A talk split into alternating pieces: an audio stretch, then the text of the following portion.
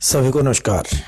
दोस्तों, आज एक भाई साहब से बात हो रही थी। तो प्रोफेशनलिज्म की कमी आजकल हमारे हर क्षेत्र में देखने को मिल रही है। जो हमारे युवा, जो नए नए फ्रेशर्स हैं, जा रहे हैं तो उनमें प्रोफेशनलिज्म की कमी है। प्रोफेशनलिज्म प्लस कॉमन सेंस इन दोनों की कमी क्या मतलब? ईगो ज़्यादा है कह सकते हैं, या उनको ये पता ही नहीं है? कि बेसिक एटिकेट्स क्या होते हैं लाइफ स्किल्स क्या हैं सॉफ्ट स्किल्स क्या होती हैं? और कम्युनिकेशन में भी उनको बड़ी दिक्कत है कि वो आ, उनकी जो कम्युनिकेशन है वो ही बताती है कि एरोगेंट हैं और बेसिकली ईगो ज़्यादा है अहंकार से भरे पड़े हैं। और यहाँ पे बात चलती है, कहीं भी आप जाते हैं, काम करना पड़ता है नौकरी, पहले तो देखो, पहले लोगों को नौकरी नहीं मिलती, बेरोजगार है जी, कहीं काम मिल जाए, कहीं हो जाए, और जैसे ही वो काम, उनको कंपनी कहीं जॉब मिलती है, किसी भी क्षेत्र में, चाहे वो सरकारी हो, चाहे गैर सरकारी हो, जब ज्वाइन कर लिया, फिर काम बोझ लगने लग जाता है और वो फ्रस्ट्रेट हो जाते हैं। ऐसा लगता है जैसे एक दूसरे पे एहसान कर रहे हैं, या जिस ऑर्गेनाइजेशन में है उस पर एहसान कर रहे हैं।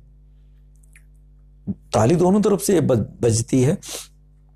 लेकिन न्यू कमर जो है, उसको तो भूख होनी चाहिए। मुझे जितना काम मिल जाए ताकि मैं सीख लूँ। मैं आपको बताऊँ, मेरे एक मित्र हैं। वो दिल्ली में कार्यरत हैं। उन्होंने पंद्रह सौ रुपये में काम शुरू करा था किसी अकाउंटेंट के पास करना। पंद्रह सौ रुपये वो पहले महीने नहीं दिए, दो दो या तीन महीने बाद दिए अकाउंटेंट ने। सीए साहब सीए जो है, वो बड़ा कम पैसा देते हैं अपने कार्य करने जो उनके ऑफ़िस में काम करते हैं ना। सीए बहुत कम पैसा देते हैं उनको। सबसे बड़े कंजूस यही फ़ील्ड में होते हैं, ये किसी को पैसा नहीं देते, बस आ जाए आ जाए। तो उसने पंद्रह सौ रुपये में काम शुरू करा। दिल्ली में, दिल्ली जैसे शहर में आप इमेजिन करिए। और आपको मैं बताऊँ कि रात को भी अगर कॉल आ जाती वो रात को भी खड़ा। यस सर वो बोलते, वहाँ जाएँगे, ऐसे ऑडिट करने के लिए जाते थे। चला जाता था। ऑडिट करने के लिए जाना, तीन तीन, चार चार दिन दिन रात हर समय लगा हुआ। और उसका परिणाम क्या था? मैंने उसको पूछा। मैंने कहा, यार भाई, कैसे? कहता, सर, मैंने तो जितना ज़्यादा काम मिल जाए, मुझे तो करना है। क्योंकि मैं जितना अधिक काम करूँगा, उतना ज़्यादा सीखूँगा। और आज हालात ये है कि वो सब कुछ जानता है, सीए उससे सलाह लेते हैं, पूछते हैं, यार ऐसे ऐसे करें, जो नया कंपनी ला आया, कुछ आया। अब साथ ही साथ वो क्या काम कर रहा है टेस्ट की तैयारी कंपनी सेक्रेटरी का टेस्ट दे रहा है वो सो so दैट कि वो क्लियर कर ले, उस लेवल पे जा करके। इतनी मेहनत कर रहा है। प्लस लॉ उसने लॉ कर ली, इसी दौरान।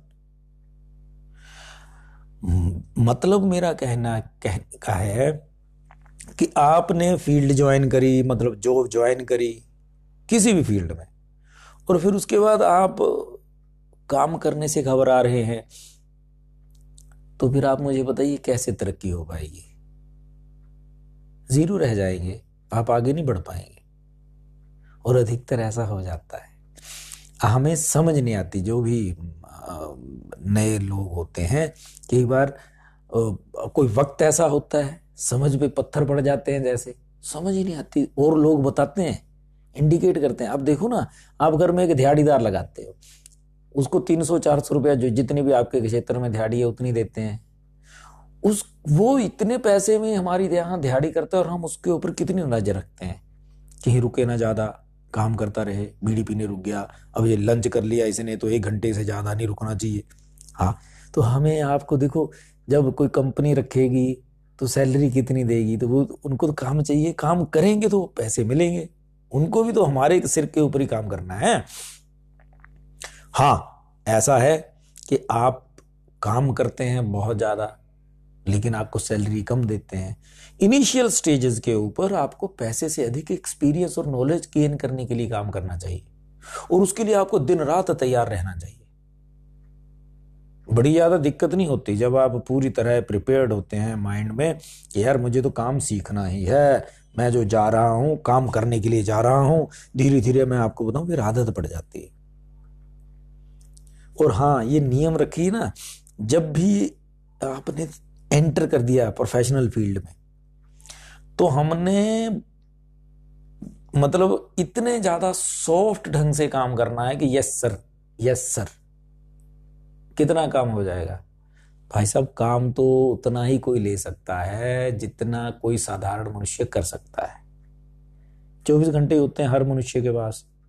चौबीस घंटे में पचास घंटे का काम थोड़ी ले लेगा कोई। चौबीस घंटे में, चौबीस घंटे का काम है। उनको पता है। लेकिन आपको क्या करना है कि आपको सीखना है। आपने फ़ील्ड में एंट्रेंस ली है। किसी भी क्षेत्र में आप एंटर हुए हैं तो ये आपकी ज़िम्मेदारी है कि आप उसको पूरी तरह से निचोड़ लें। आप अपने जीवन में उसको समझ लें। घुस जाए उसमें। तो उसके लिए तो मेहनत करनी पड़ेगी। अच्छा फ़ील्ड भी आपने चुनी। कार्य क्षेत्र आपका था। आप जॉब के लिए मरे जा रहे थे, मुझे जॉब नहीं मिल रही, काम मिल जाए जब काम मिल गया तो फ्रस्ट्रेशन है, हाय हाय काम करना पड़ रहा है। ये द्वंद होता है।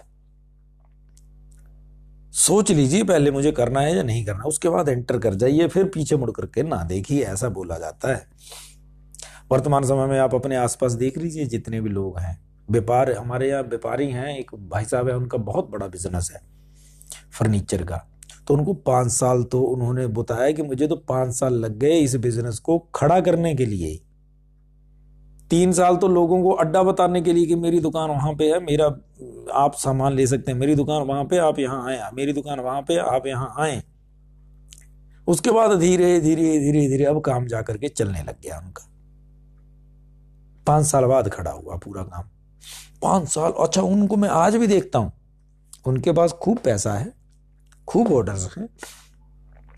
फिर भी उनके पास समय नहीं है। दिन, रात उनको भागना पड़ता है। इजट के, भाई साहब, अगर मैं रुक जाऊँगा तो फिर मेरे काम करने वाले क्या कुछ नहीं करेंगे। उनको यहाँ भी रुकना, वहाँ भी रुकना, वहाँ जाना ऑर्डर लेना कस्टमर के पास भी जाना, हर काम करना। देखिए, एक मालिक है, व्यापारी है, इतनी मेहनत करते हैं वो। लेकिन शाम को फिर हँसते, मुस्कुराते। ये भाव इस ढंग से वो क्यों ऐसे करते हैं? क्योंकि उन्होंने अपनी फ़ील्ड खुद चुनी, अपना क्षेत्र खुद चुना है। उनको पता है कि मुझे मेहनत करनी है, मुझे सर्वोच्च शिखर पर पहुँचना ही है। याद रखिएगा, सर्वोच्च शिखर मेहनत से ही प्राप्त होता है किसी भी क्षेत्र में।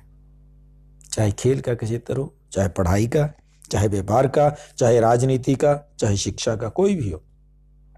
इसलिए ये मेरी सजेशन है, सलाह है, सब मेरे जो नौजवान भाई बहन जो रिसेंट में ज्वाइन करना चाह रहे हैं जॉब्स किसी भी कार्य क्षेत्र में आप हैं, आप खूब मेहनत करिए, काम को सीखिए।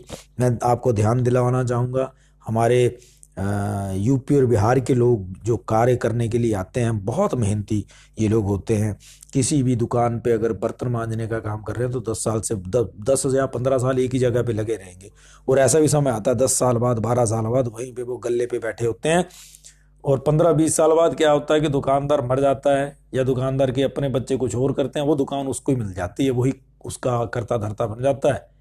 मालिक की तरह वो हो जाता है वहाँ पे। लेकिन उसने जो मेहनत करी होती है बर्तन मांझ मांझ करके वो मेहनत लगातार करता है। माथे पे बिल्कुल सिलबट नहीं आने देता ऐसे ही हमें बनना है। हमें इन जो कार्य करने वाले मेहनती लोग हैं, इनसे सीखना है। जय हिंद, जय भारत।